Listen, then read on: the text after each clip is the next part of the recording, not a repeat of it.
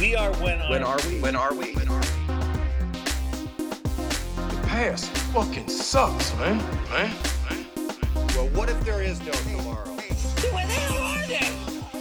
Dudes, you guys are gonna go back in time. Yeah!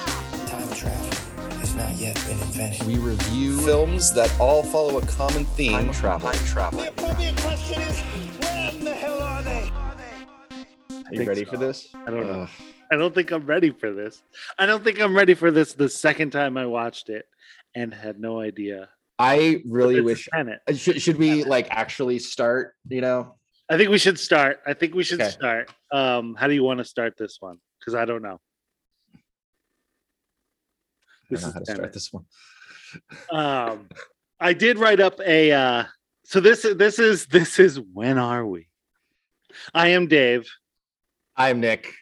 And I'm living in the past, man. I'm living in the future. No, wait, it's the other way around. You get that wrong. I got it. So this week we've decided to do Tenet. I don't want to say this was anyone's pick, but it was Nick's pick. Why are you putting this on me? No, it's all good. I mean, the thing is that I will right off the bat say that I needed outside help to understand this movie. Definitely. So I did a lot of reading, and then honestly, after I read it, I liked it more. Mm-hmm. But I will say I did not like this movie watching. It's definitely a film that requires strict attention. Mm-hmm. But also a large amount of the release of any kind of, the suspension of disbelief, I suppose, because it's just. And I think we'll get into this a little bit more. I do want to talk about Christopher Nolan as a filmmaker, but yes, I think I would love that. This is a movie that has some really interesting, cool things about it and cool ideas, but I think it fails on an emotional level first and foremost. It does. It's, and I think again we'll talk about it, but I think I'm a little hot. Yeah, a little hot. Yeah, okay. That's better. You were right on it. You're right on. Sorry, I might have been a little too close. But no, I think that Christopher Nolan, it's probably one of his big weaknesses as a filmmaker is I think his movies don't really have a lot of real feelings in them. They just characters have feelings, but I would say if I was going to put Christopher Nolan in a box, it would be a box that said, written on it, I think I'm smarter than I am. Oh, really?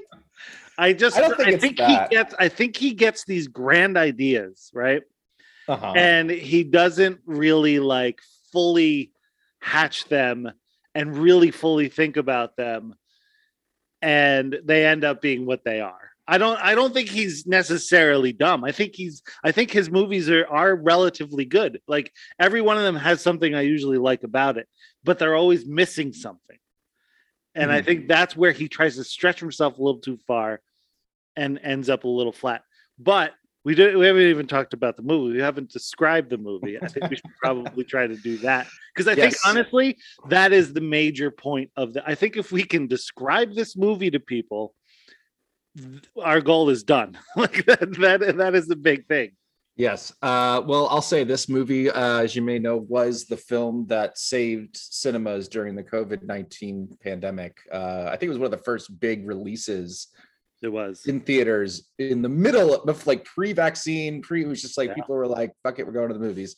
Yeah, I did not see this in a theater though. No theaters were open obviously at that time where we were. No, yeah, I forgot that this came out during the height of the pandemic. It feels like for some reason this movie feels like it's been around forever because it had such a weird release.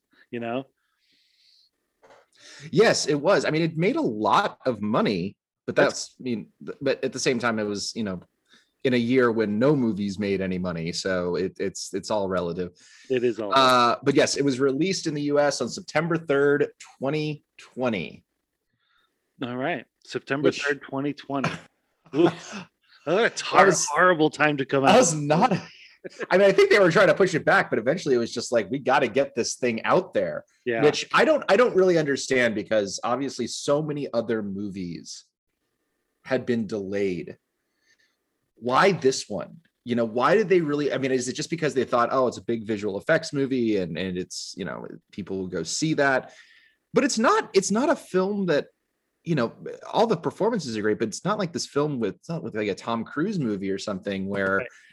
You know, it's this big draw. I mean, it's Christopher Nolan, a intellectual action movie director, you know, air quotes, intellectual. Anyway, yeah, no, and the biggest name in it was probably Pattinson, you know, like. Yeah, and he's a secondary character, you know.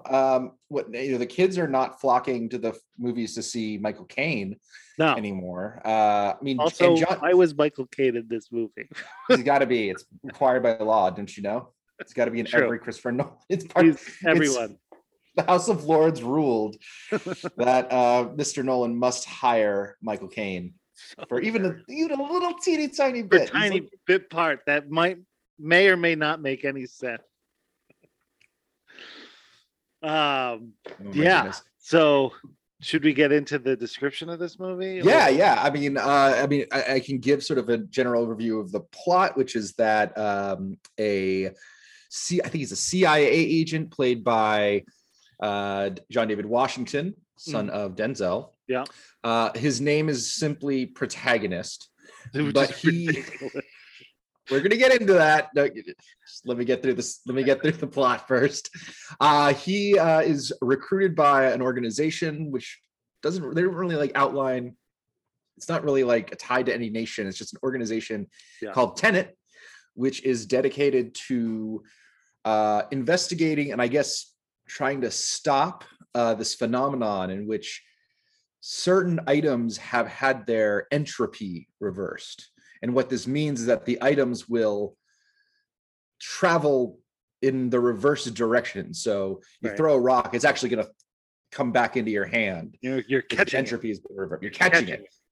But you got to put it down first, which is this is where I start to lose things. Yes. But you know, so he gets involved with this this organization. He is introduced to his handler named Neil, which is played by Robert Pattinson. Being really actually British this time, which was refreshing, because I feel like he just is always an American, and it was just nice to hear him with his natural accent, I guess. But he finds himself connected with a Russian oligarch. Very timely. We'll talk about it. This movie is very timely, and it takes place in Ukraine. The beginning opens in Ukraine. So yeah. But he gets connected to a Russian oligarch who has they discover is the one inverting these items, and the idea is there are items that are not just, you know, being inverted in the present, but they are also coming back from the future. So the supposition is that he is in the future inverting more and more things and sending them back, and it all appears to be kind of this detritus of a war that is going on. So there's something terrible happening in the future. They don't quite know what it is. We don't know who it is. They don't know who it is. Well, they know it's this. They figured out it's this oligarch who's connected. Sure. He's got connections to the future. We don't really know who in the future really is. Right. We don't quite know who is precisely. So one thing that I read, the idea is that the future has declared war on the past, but for unknown reasons. I read a bunch of different things, and one of the one person laid out the argument that it was for climate. Well, they say that in the movie. Do they? I missed that. Yes, totally. They say that very kind of. That's the thing. Is this movie? I'll say this as well. You have to pay. This is a movie you have to see in the theater because you have to have horse blinders in order to actually understand what's going on. True. You can't. You have to put your phone down. I'll also say that the audio in this movie, I couldn't understand what anybody was saying. Oh no! Actually, I had the same problem. Actually, I'll talk about that. It was actually sort of surprising, but basically, John David Washington goes on a chase with this oligarch, and there's this cat and mouse game that culminates in what we find is the oligarch is planning to hide the device that allows him to reverse the entropy. He is then going to kill himself. And when he dies, this sort of dead man switch is going to reveal the location of this device, causing the, you know, havoc in both the future and the past. Yeah. Meanwhile, there's this so much to this movie. So much going on. I just wanted something simple, but no, we chose. No, this is not simple. But that's the sort of the basic gist of it. So the other thing is that like you're learning as he's learning, like what's going on. So like at first, there's like he thinks he's searching for this box that has plutonium, which you know is going to be some major bomb in some major city. Again, we talked about how it started off in Kyiv, and he's on this mission to abduct somebody who I believe is the Russian oligarch, right? Isn't that who he is? No, it's not somebody different. No. I saw this last week, so it's going to be coming back to me as I read it. So, so he's on this mission, and before he's on this mission, he's given a suicide pill to put in his mouth, and he's in this mission, and then in the middle of the mission, he sees the first backwards bullet. And he's saved by this mysterious person who's decked out from head to toe from this backwards bullet. And then eventually is captured by the bad guys and eats the pill, the suicide pill. And apparently the little silver suicide pill. Got to go out with style. Go out with style. But apparently that was not a suicide pill. It was a test by Tenet, the organization, to... I'm not quite sure, but the suicide pill ends up not working one way or the other, if it was real or not real. And then he goes to a boat where he works out for like a couple months. That was probably my favorite part. So he goes on a boat and he's really like working out, and he learns about Tenet. He learns about the whole backwards mission thing. Yeah. And as it turns out, the guy who saves him in the beginning was Pattinson. So that's nice. Saves them. That's nice. Yeah, there's kind of like a bromance between the two of them. There is a big bromance. It's kind of the closest thing this has to any kind of real relationships, you know. I mean, even one thing we haven't talked about is the woman that the oligarch is married to and has a son with. She plays a pretty important part because she's sort of John David Washington's entryway into meeting this oligarch. But you know, she has her situation is she, you know, obviously mean Russian's gonna Russian, and she's basically held as a sort of prisoner by this oligarch under threat that he will take her son away. I will say that the entry and exit of all the characters in this are just like, oh, there they are. Oh, now they're gone. Like they're still, even with the patents and stuff, he just appears, and then all of a sudden they're like best friends, and all of a sudden they are teammates. So the way it happens, and then the next the dealer that we find out. So Washington, he traces that one bullet that he found to an arms dealer in Mumbai. And that's when he magically appears with Pattinson to be his buddy. And then they go on this like slingshot up a building, and they break into this arms dealer's building. And it turns out to be the Bollywood actress Dimple Kapoor. I'm not going to try to say her name, but she was really, I liked her, but it was a woman, and she kind of puts him on this path to find the Russian oligarch. But her, she comes in and out of the movie so much, and there's just like, whoa, why is she here now? There's like, there was no rhyme or reason as to why people were in and out of this thing so fast. You know what it is? It's one of these things that is, I think, true, especially in a lot of the more recent Christopher Nolan films. Is he just loves? He's such a fancy lad, you know. He just loves these like. Snobby kind of, not snobby, that's a wrong word, but he's into the finer things, you know. There's all these there's all these things they talk about with the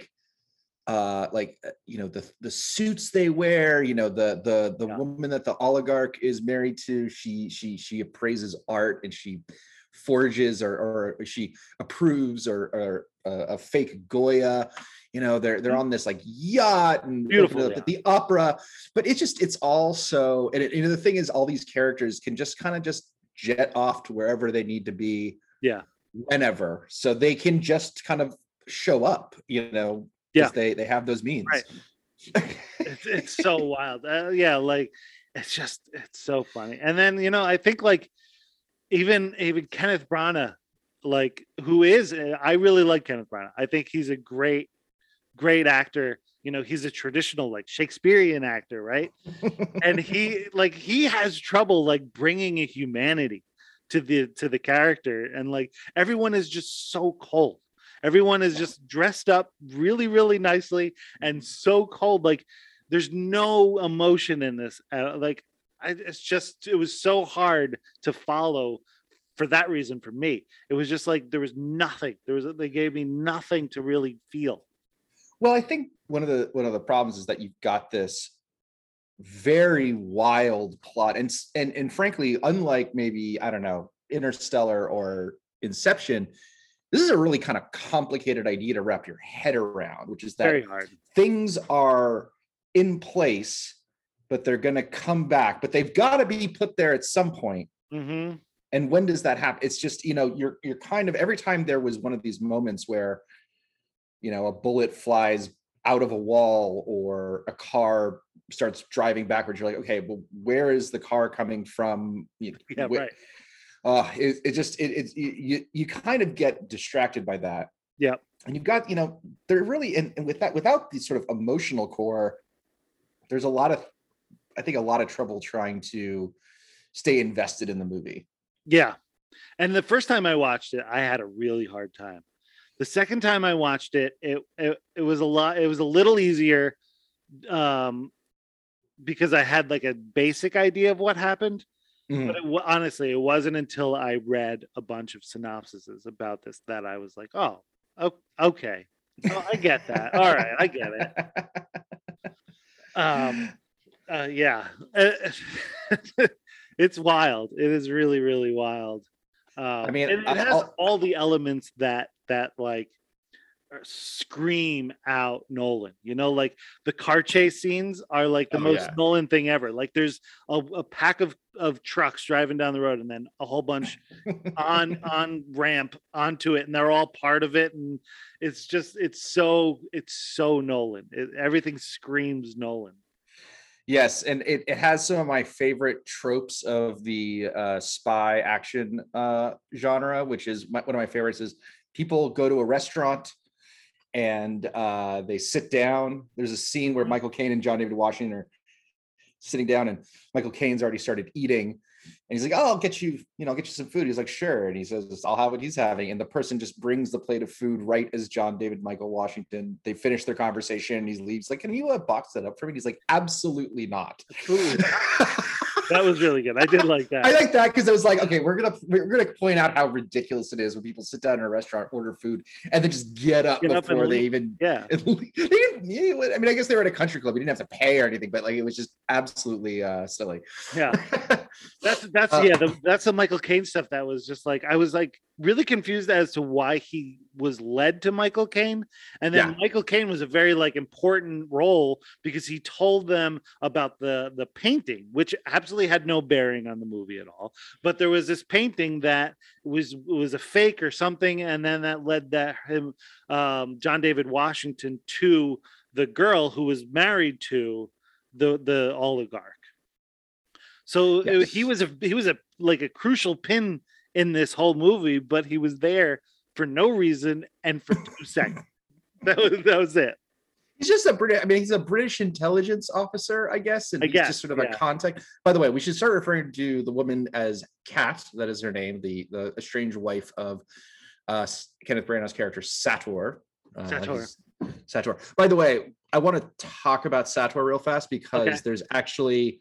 I don't know if you read this, but the name of this film, as well as Kenneth Branagh's character come from something called the Satter Square. Okay, explain that. And so it's hard to, we'll have to post it on the Instagram, but basically it's a piece of stone that has had a, what's it called? When it's the same way backwards and forwards. Oh, I know. Palindrome. That's it. So it's a palindrome. Yep. That's a series of names. It says first Sator, Arepo, Tenant, Opera, Rotas. And that whole thing is a palindrome. Oh, wait, if you put all of those together? They're all, like, all five words are, yes, stacked on top of one another on this square. And I gotta look at this thing. I think it's on the Wikipedia for Tenet. I will look at it, but I believe you. I'm not saying you're a liar in any degree. But, you know, there's all these, like, references to the movie in that square. There's the name of the oligarch, there's the name of the movie, and it says Opera. Yep. The movie starts with an opera scene. Oh, and the name of Satter's construction company is Rotas. Rotas, right. Okay. Oh, I like that. That's nice. That's smart. I wonder if that was the first, like, piece of the puzzle for Nolan to write this thing. So just look at I guess so. Just kind of put all the pieces together. I do think, though, that the person who stole the show on this was his wife. She had the most, like, human feel, like, because, like, she's being basically held ransom or, like, held hostage by the Russian oligarch, because of his money, but also because she has a kid that he doesn't let her go. Right? She's like, I'm gonna leave, and he's like, well, you're not taking the kid with you. And then I feel like the whole point of this movie was also founded in one line he had, which is, you know, basically John Lennon saying, if I can't have you, nobody can have you. Right. And in the end, that's what this movie was about, where I don't want to give too many spoilers away, but this is a spoiler show, right? So, if you haven't seen the movie, go see it and then come back and listen to the rest of it. I don't know. So the basic idea is, like, Kenneth Branagh finds out that at some point, whoever's sending this stuff back to him, that he has, like, cancer and he's going to die. And basically is like, well, if I'm going to go out, the world should not keep going. So he's going to pretty much destroy the world with, so that's where things get really weird for me too. So, like, basically he meets up with that arms dealer again, and she tells him that there are, what is it? Is it nine pieces? Nine pieces that when you put it together and, I guess, press a button, the whole world will kind of blow up. Right? That's kind of it's sort of like in the Atom Project the Atom Project. But remember how it was that thing where it's like it was like the algorithm was on this one hard drive. Yeah. And this was the thing that allowed for time travel. It's the same idea here. It is the same idea. Where it's just this device that allows people to reverse the entropy of objects. They don't really ever show you how they do that. No, they don't. But essentially, like, I guess there was the everything kind of circled around the airport, which is apparently a real thing where rich people can leave stuff at an airport and they're not going to get taxed on it. So this rich guy Branagh has all this stuff in this warehouse in a airport, and one is this kind of, like, teleportation box, which is how the time travel works. You kind of go in there, and then you come out and you're going backwards, or you go in there and you come out and you're going forwards. And I guess if you put all of those pieces together, nine pieces that someone in the future created and then eventually committed suicide, they say. Oh my God. Because they didn't, it's kind of like the atom bomb, like, oh my God, what did I just unleash on the world? She commits suicide after she creates it. Wait, who does? The person who made the nine people. Oh, right. Yes. Yeah. Okay. I mean, again, that's just told to us. Yeah. If you're not, if you can't hear it, like I couldn't hear the movie, you might miss that part. But I think that's told to us through the arms dealer. She gives a lot of information about the future. She has, I feel like, the most information about who's sending the stuff back, what is being sent back, how many things are in the world that actually exist from the things from the future. But yeah, I guess if you put all those things together, the world can blow up to some degree. I don't know how. They don't really tell us, but the idea that where it ends, where he's like behind a fence and he can't get to it, and the guy, the minion, is kind of there with his finger on the trigger, waiting for Branagh to give the okay to blow up the world, was a little much for me. It was just, I mean, I think the idea is that, and this is what Satter kind of explains towards the end of the movie, is that in the future, climate change is so terrible. They are basically trying to invert the entropy of the world to get away from it. So are they trying to fix it, or are they trying to... I think it's just escaping. I don't think they understand. I don't think it's that they're trying to go back in time, and it's not a thing where they're like, oh, we're going to go back in time, right, and we're going to make sure that people don't, you know, do what we're doing now. Right. You know, we're going to actually, you know, have sustainable renewable energy and whatnot. And I guess for Satter, he knows he's going to die. He decides he's going to go back in time to the last time he was happy. Right, right. And that's when he's going to kill himself. And that is kind of where we are. Yeah. Was this moment in time when he was with his wife. That was the last time he says he was happy. Right, on the yacht. But that's on the yacht, but that's where the movie is taking place. So yeah. Ostensibly, he has reversed himself quite a bit to get there. Yeah, I mean, he's gone, and he knows what's going to happen, and he's decided just I'm out, going back. Yeah, which is nice. I mean, who doesn't want to be able to do that? I want to go back to like some of the best moments of my life. You know, give me one moment you would go back to. Oh man. I mean, my wedding was great. I would go back to, and I would invite you. I would definitely make sure I invited you. Thank you. We'd only just met, but I would. We did. I think this is a common theme throughout your wedding that I wasn't invited to. It's a common theme in the show. But yes, I drive by that place. I drove by it the other day, and I was like, that's where Nick got married. And I didn't go. I didn't go. I should have just told Tracy to leave her husband and then bring you. Oh no, that would be even worse. Tracy, I love you. I do. If you're listening to this, I do. Shout out to Tracy Sos. Sorry. Sorry, audience. That was a inside joke. Way inside joke. Inside. Anyway, so yeah, I think that's the idea with Satter, is he's just like, fuck it, I'm just gonna like. But also, like, the idea that he goes back to a point where he's the happiest, but his wife, who is, you know, a very big part of this, is absolutely miserable. Like, there's a point in the show or the movie where she sees that woman who he thinks she's having an affair with, it's herself, jump off the boat, and she's like, oh, to be free of this absolute nightmare. Like.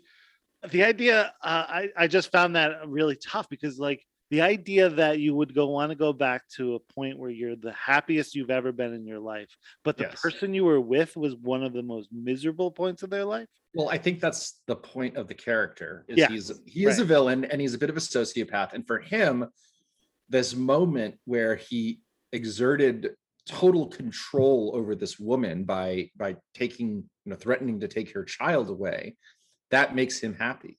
Yes. And he's one of these people who confuses, I think, you know, that control with love. You know, he says to her, I love you, you know, but it's obviously, he's just kind of got a whacked out sense of what romantic attraction is. Yeah. He thinks of power as being equivalent to. He's a rich oligarch. I'd imagine that is. Yeah, I mean, he's a sociopath, like I said. So that makes sense. Yeah.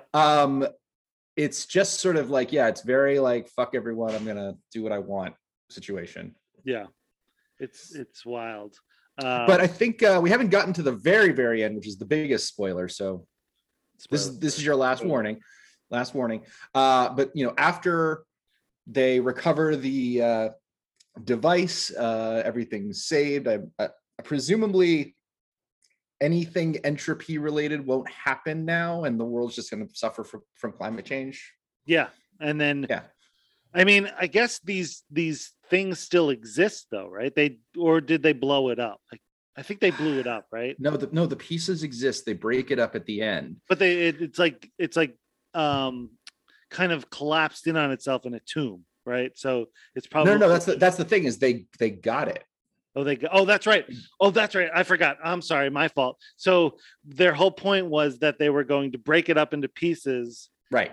And the guy, that third guy that was their buddy, that kind of good looking dude, I can't remember his name. He was like, okay, now you take this piece, you hide it and commit suicide. So that you are the only person who knows where it is, but now you're dead. Yeah. But then Pattinson's like, yo, bro, we've been friends forever. You take my piece and go on. I'll see you when I see you or something. I don't know what's happening.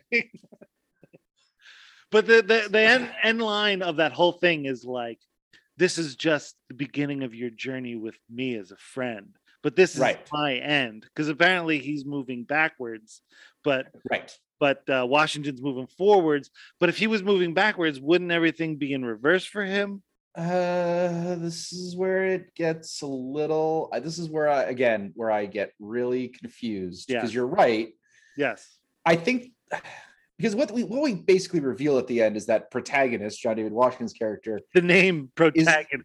His name is protagonist, but he is the actual. He created Tenet sometime in the future. Yeah. So basically, the one thing that I learned about, or I found kind of funny about this, is the Tenet is basically Time Cop, right? There are a lot of Time Cop similarities, actually. Yes, it's funny you say that. I have some notes about that. Yeah. But yes, it has Time Cop vibes in the sense that somebody's sending things in the past which are destructive to the future. Yes. And destructive to the past, too. And destructive to the past. But it's a really tough one to get your head around, and there's so many like there's just so many things that just, for example, so they're in this tomb, right, and they're trying to get that that whatever it is away from the bad guys, and they're fighting and they get it, and then all of a sudden some rope appears out of nowhere that they grab on. And Pattinson pulls him out from the underground with his truck. That rope was never there until the last second. It's like the convenience of the writing in this were mind-boggling. Well, I think it's more, you know what it is? It's not, that doesn't even bother me so much as I just feel like these rules that they kind of create get, first of all, I don't fully understand it, because there's this scene in the beginning where John David Washington says, so they have him hold a bullet that's been, its entropy has been reversed. Yeah. And he's like, it's going to jump in my hand. So she says, well, you got to put it down first. So he picks up the bullet and then he puts it down and then he raises his hand and then the bullet flies back into his hand. Right. So, and they say the idea is that effect comes from cause. Well, yes. But I just, it becomes really hard to know what's the effect and what's the cause in this. Exactly.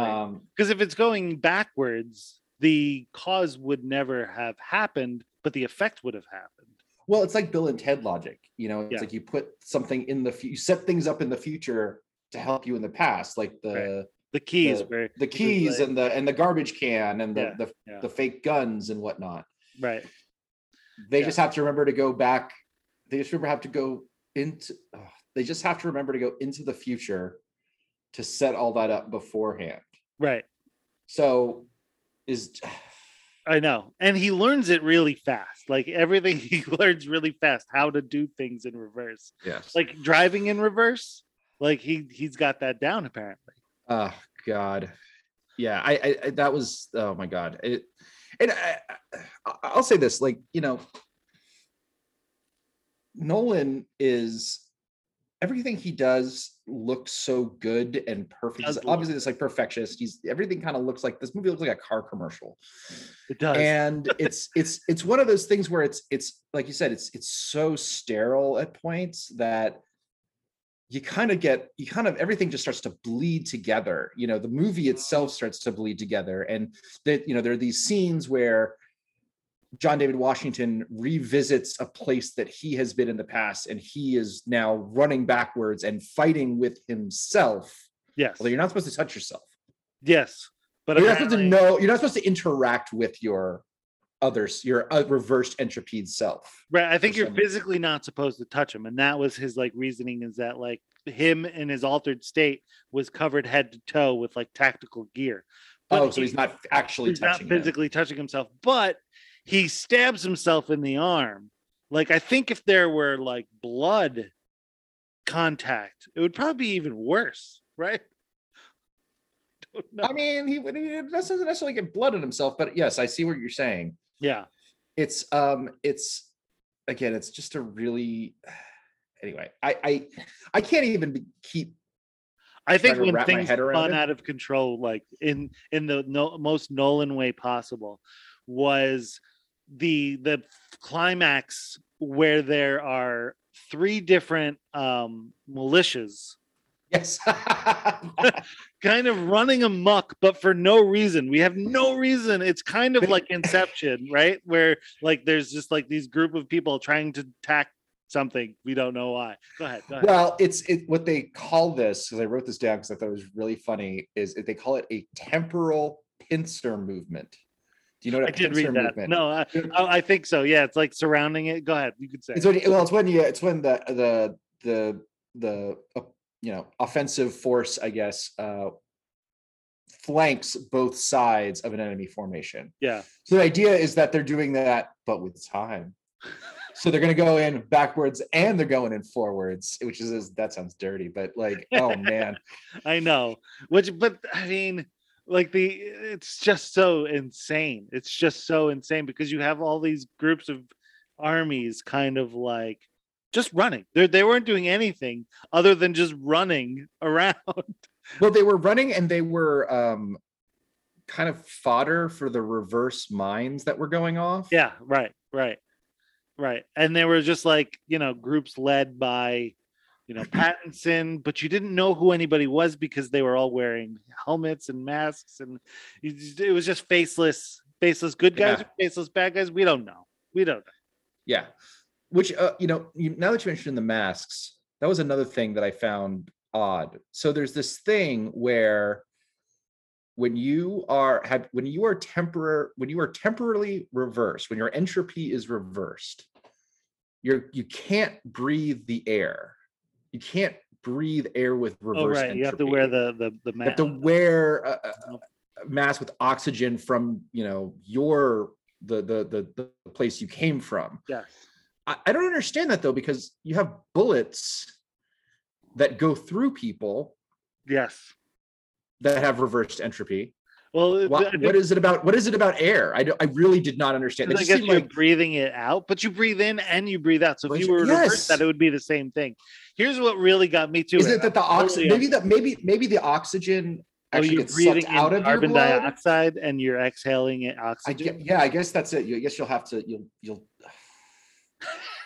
Here's the other thing that really got me. So that when he's going backwards and he's about to learn how to go backwards, and it actually plays out in the movie, he is told that fire is cold and bullets, the backwards bullet is way more dangerous, right? But fire is cold, so he gets in the fire in the car and he gets hypothermia, which is crazy. That didn't make any sense to me. Like, why? Just because you say something is backwards doesn't mean that fire is cold. Like, if you up is down, black is white, dogs and cats living together. The shark still looks terrible. Shark still looks fake. Still looks fake. Which was just on. I was just watching Back to the Future 2. I got sucked into it for a minute. I was like, this movie's so good. But yes, the whole like the upside down world was just like, it was kind of mind-boggling because it didn't make much sense to me when I was trying to wrap my head around it. I was just so like, here's a question I have, hypothetical. Let's say this entropy reversing technology exists, and there is a bullet from the future whose entropy is reversed. And it's, let's just say it's just like sitting in a wall. Like it gets shot into a brick wall, an old brick wall. Just sitting in that brick wall. It's sitting in there. So is the idea that, let's say this happens in the year 2025, this entropy reverse bullet is shot into a wall. So is the idea that the wall, it will then be traveled, the bullet will be traveling back in time in the life of that wall and eventually come back out? Yeah, right? Yeah, I mean, if it was who is it going to come? But who is it going to come back out at? I mean, it would have to go back to the person who shot it. Like, right, but that person's in the future. Yeah, it makes. This is what I'm talking about. This is so it's frustrating. This is where I was saying at the beginning, where Nolan thinks he puts this whole idea together, but he doesn't thoroughly think it through to the point where it makes sense. And I feel like he does this in every goddamn movie. And it just makes me so mad because I think he's good. He's beautiful. His movies are beautiful, but they make no goddamn sense. Well, you know, I actually think that, like I said, Inception and Interstellar, those kind of work for me. A lot of that stuff works. Like a lot of the science that they're sort of pseudoscience. Certainly Inception. But like the idea of a dream within a dream, okay, I understand that because we've actually seen, because we've also seen that before. Sure. And the idea of going to a different planet or going through a black hole to reach another planet, again, seen that, old hat, seen it before. And there are but there are also some new ideas in there that he kind of, but he uses. They work because he's building on a sort of an idea that we already have seen or kind of have a conception of, I guess. Right. Inception of.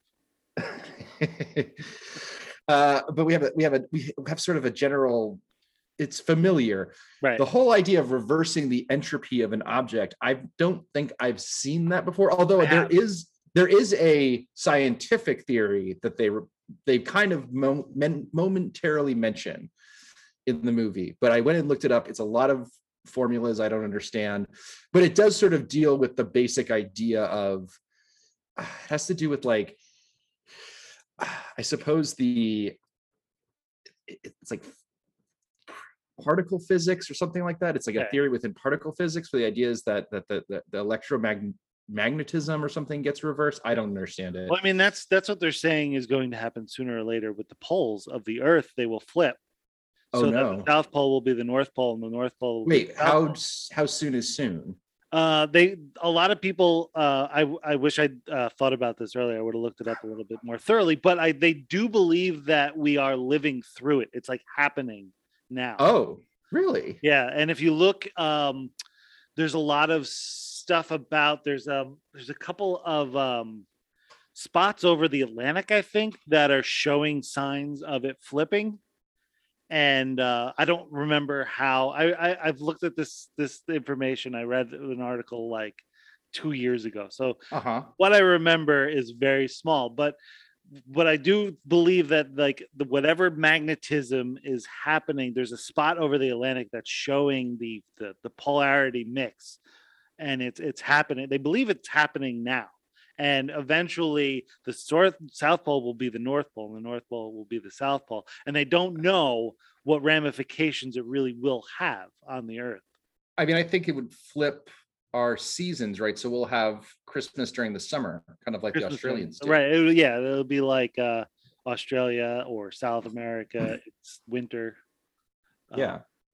So that'll be... that could be fun. Yeah, sure. We'll just, Christmas where everyone's in shorts. Yes. Well, I'll start talking with Australian accents, and that would be good. And then obviously the most important thing is that our toilets will go the other way. That is important. Yes. That is important. Finally. So actually that's a great point, how do you go to the bathroom in Tenet? How do you go to the bathroom in Tenet? Where does it go? Does it go back into you? That sounds horrible. That's very weird feeling. That's what I'm going to pull to. Imagine the relief that you feel when you've really, really got to go, but that gets reversed. You just feel yourself filling up with your own waste, and it's just disgusting. Oh God, that's so terrible. This is going to be the advertisement for the show. I'm going to pull this little bit and put it on Instagram. Because how do you, if everything is reversed, you're literally, if you're peeing, it's going back inside of you. So is that what happens to Kenneth Branagh's character? That's why he's so mad. That's why he's so mad all the time. I'm full of my own shit. If you're doing everything in reverse, like you're going to the bathroom reverse, so everything is going into you, and everything you're eating is coming out of you. So you go to eat and it just just forms back into a piece of chicken on your plate or something. Or God, this is terrible. God, imagine eating like Jello or something. That would just be horrific. You know, these little pieces of gelatin form back into a perfect shape. I guess this is what, if you're rich, like, and you have one of these things, you're just like, you kind of going backwards in time, right? And you're doing. Do you stop and say, "Hey, I gotta take a pee break. I gotta take a pee break." So I'll go back into this thing and flip the reverse, and then go back forward, pee. Oh, but then once you do that and go back in reverse, you're just gonna go. It's gonna come right back into you. Yes. This makes Christopher Nolan. What explain this to me? I have so many questions for him. So many questions. Oh my God. Yeah. I'll say this. We also talked a little bit about his films being totally lacking in human emotion. I have to say, I think his most human film that doesn't really deal with any, it's one of his few films that isn't really based on some sort of like weird scientific gimmick, Prestige. Yeah. Or Batman is The Prestige. Yeah. That movie has emotion because it's actually a character drama with these people with this kind of like outrageous profession that they're both in. Yeah. Yes. I got to watch that one again. That I did enjoy that a lot. It's really good. It's really good. And then I watched David Bowie in it. It does have David Bowie in it, who plays Tesla. Yeah. Tesla, which is really great.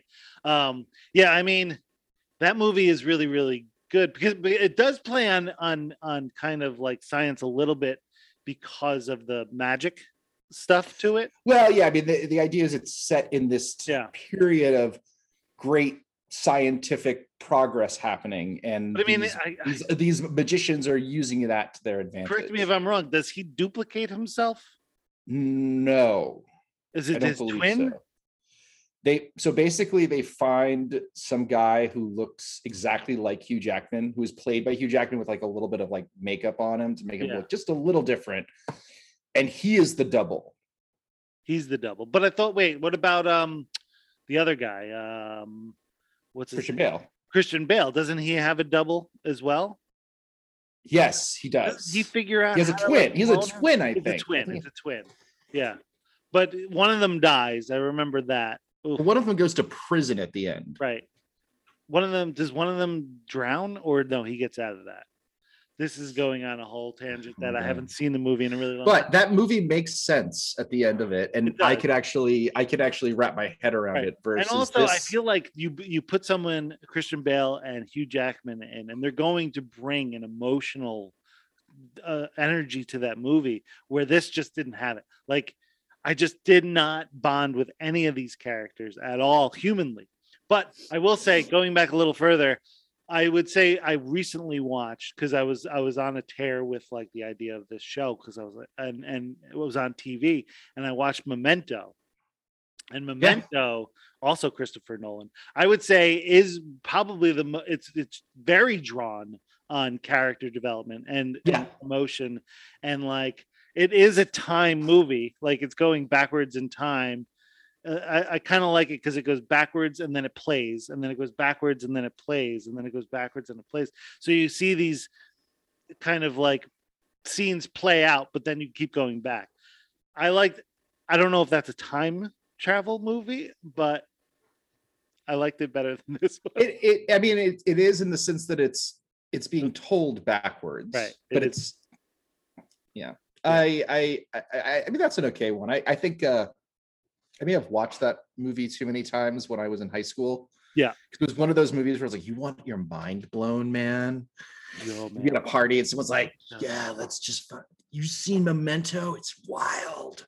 Yep, and then I also remember like that and Fight Club. It was like Pie was the other one too. Oh, Aronofsky. Yeah, Aronofsky was the other one everyone liked to mind fuck about on. Yeah, but Requiem for a Dream too. Requiem for a Dream, yeah. But I remember Fight Club for me was just like one of those movies where if it was the weekend and it came on, I would watch it every single time, and I still love that movie. That's one of my favorites. I did rewatch it recently. It is funny. It's a good movie. It's really well written. It's super well written. I find it funnier than anything. Yeah, I find it funny. It's also kind of like Brad Pitt is like gross. On top of his game in that movie. He's totally. So it's like pinnacle of his career. Yeah, pinnacle of his career. Yeah. It is, but I mean that's the whole point of that. I feel like the cinematography of that movie is just gross. Like everything about it is just so gross. But put to the to Brad Pitt, who's like the most beautiful person in the world, you know? Yeah. I was watching last night, I was watching The Natural with Robert Redford for a couple of minutes. Yeah. And I was like, Robert Redford might be the most beautiful human being that's ever existed, right? I don't think Robert Redford would get much work these days. He He's a little too plain looking. He lost his good looks and now he's old. But there was a movie that he was in recently, I want to say like 3 or 4 years ago, where he's it's just him on a boat that's sinking, and it's really, really yes, I heard about that. I can't remember like the Great Storm or the it's something storm. Simple. It's something very simple. I'll find it eventually. But oh my god, yeah. I mean, I'd say there's a couple of things I wanted to mention about this movie still. I just think it's really funny. This movie had a $200 million budget. Oh my God. And look, I'm going to say this first and foremost. Let's hear it for Nolan and using practical effects as much as possible. Like there really doesn't feel like there's that much digital manipulation in this movie. And, I think he also very famously, there's that scene where the 747 blows up. Yeah. And they were going to try and like fake it, but he just realized it was just easier to blow up a 747. And I'm like, hell yeah, man. Of course it is. Because, it's one of these things like we complained about the Adam Project being nothing but digital art. And I think I know why now, because you know what? When you got a big set with practical effects, there's a whole crew of people that you've got to pay who are in unions, who need meal breaks, etc. Yeah. Those are going to cost you more than the effect. And digital artists, they're not unionized for the most part. They're just kind of they work until they drop. They're like me, the colorists who don't get paid enough.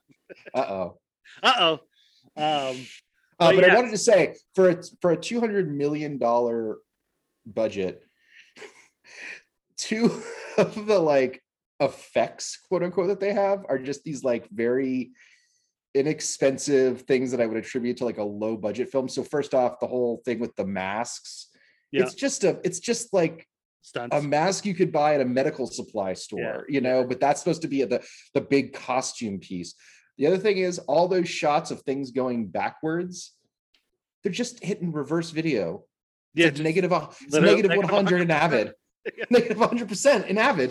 That's the big visual effect. Right. Okay, now just go step in that puddle. All right, reverse it. Perfect.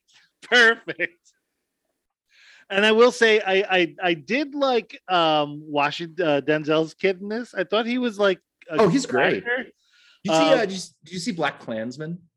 No. Oh, that's really good, and he is amazing in that. I just saw that. I have to watch that. Oh, he is good. I thought he's a really good actor, but for some reason, for my own sense of kick, I kept picturing I wanted it to be Chris Redd for some reason. Chris Redd from Saturday Night Live. Oh, okay. And I was like, how much funnier this movie would be if Chris Redd was playing Washington? It'd be amazing. just like, well, that would just turn it into a comedy, which would be so good. I wish there was more humor in this movie, because it's very slight, and it's very, there's zero, it's not even like kind of British. I mean, I think the closest thing is like, it's like Michael Caine's like British snobbery and his mannerisms. Like, here's the scene. I remember thinking, maybe I remembered it from the first time I watched it, but there's this scene where he meets him. It's the one where he orders food and then doesn't eat it.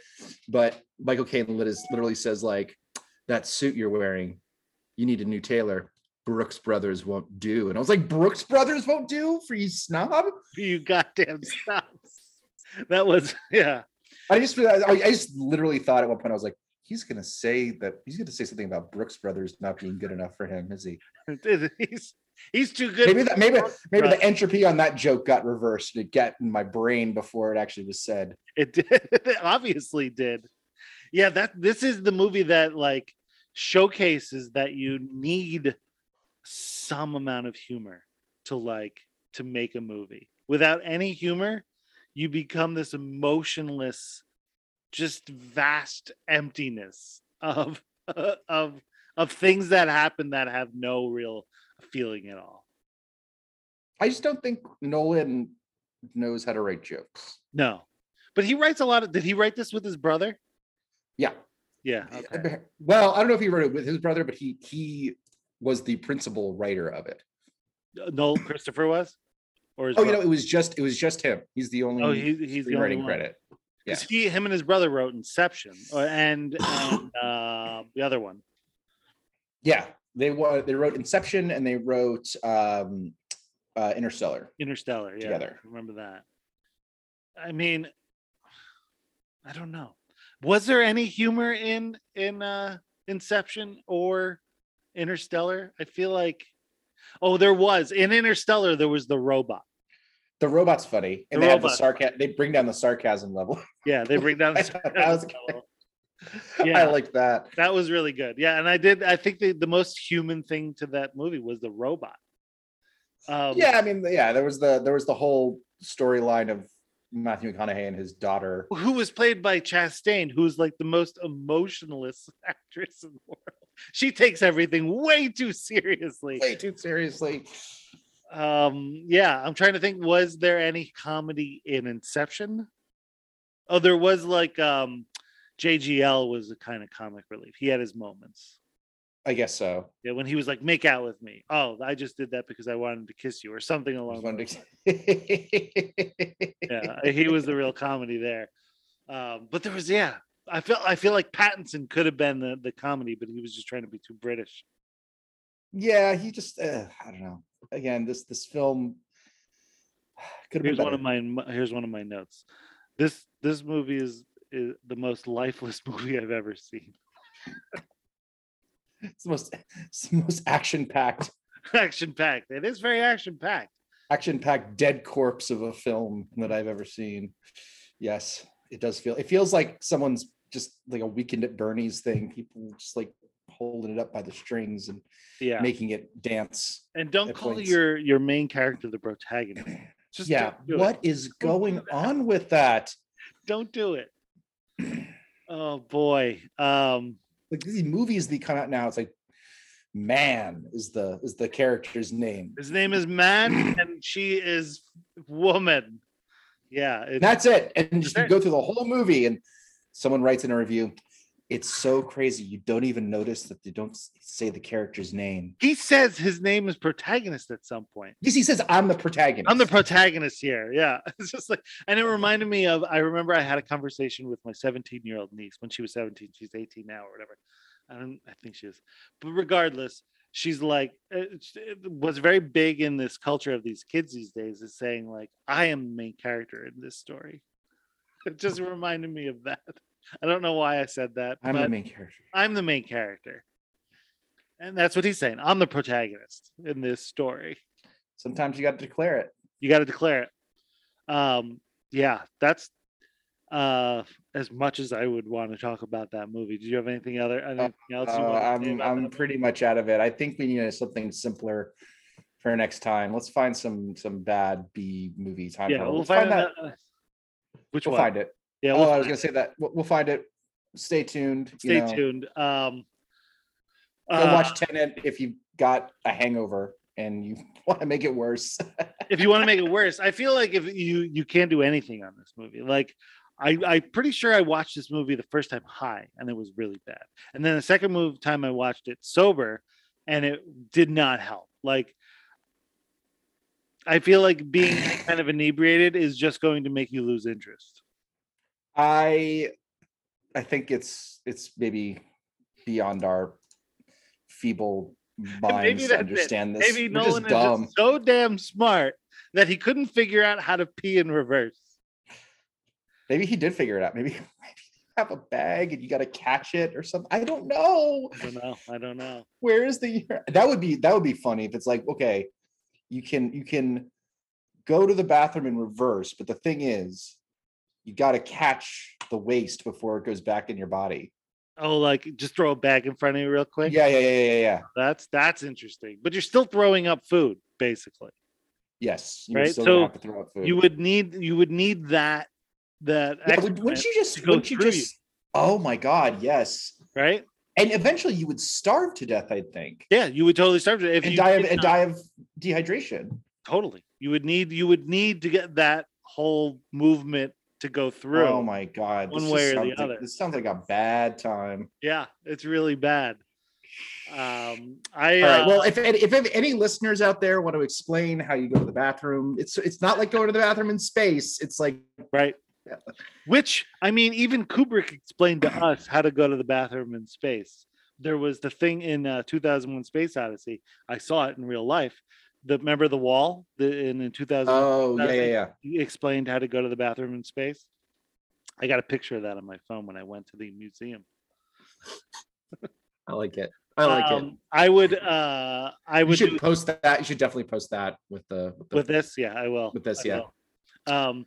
I would pay exactly what I paid for this, nothing, when I saw it on HBO Max. I think, I hate to say it, I want to hold up original ideas and all, but this was just... It was a miss. It was just a miss. It didn't hit. It definitely wasn't worth its $200 million. Oh my God, that's crazy. Should we get into the bonus feature? Should we talk about Everything Everywhere All at Once? Or should we save it? Oh, we can talk about that. I mean, you were saying you thought this was a time travel movie. I don't really think of multiverse movies. Well, I mean, could you say multiverses are time travel since it's you living in different time universes? Right. I don't think that's what's happening in this movie. I think she's only moving into the present, but within different. Right. Within different. I mean, she's seeing things from the past of different universes.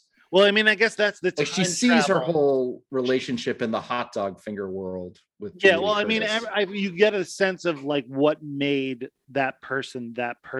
So like, there's the multiverse, and she's going through the whole multiverse thing.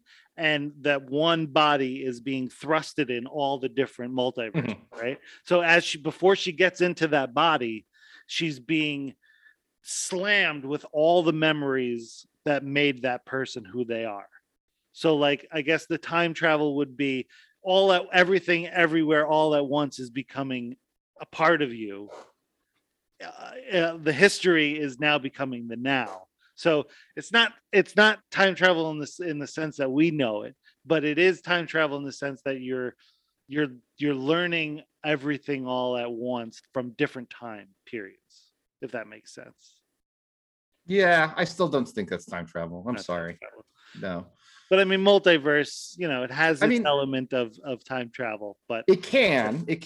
But I think this one is just, you know, I don't think it was. I mean, it's sci-fi for sure, but it's not. Yeah. I wouldn't put it in the time travel genre. There's no changing past or future or anything related to that. It's about someone trying to become their most complete self in the moment. Yes, and they do that by experiencing all the other directions that their life could have gone in. Right. And it's all in service of this woman trying to connect with her daughter. Yes. Right. I thought that was just beautiful. Yeah, it was totally beautiful. And her all the people around her. All the people around really, her. Really, the daughter is the central antagonist to a certain degree, right, in a way in this movie. She never announces she's the protagonist, but but if I were going to say, you know, don't watch Tenet, but do watch something, it would be Everything Everywhere All at Once. Yes, I would agree. Movie, like, so heartfelt and just so moving. I was really moved by that movie. I have to say also, I don't know if it was just, I mean, I saw that like as soon as it came out because I really wanted to. And I saw it in a very, you know, surprisingly crowded theater.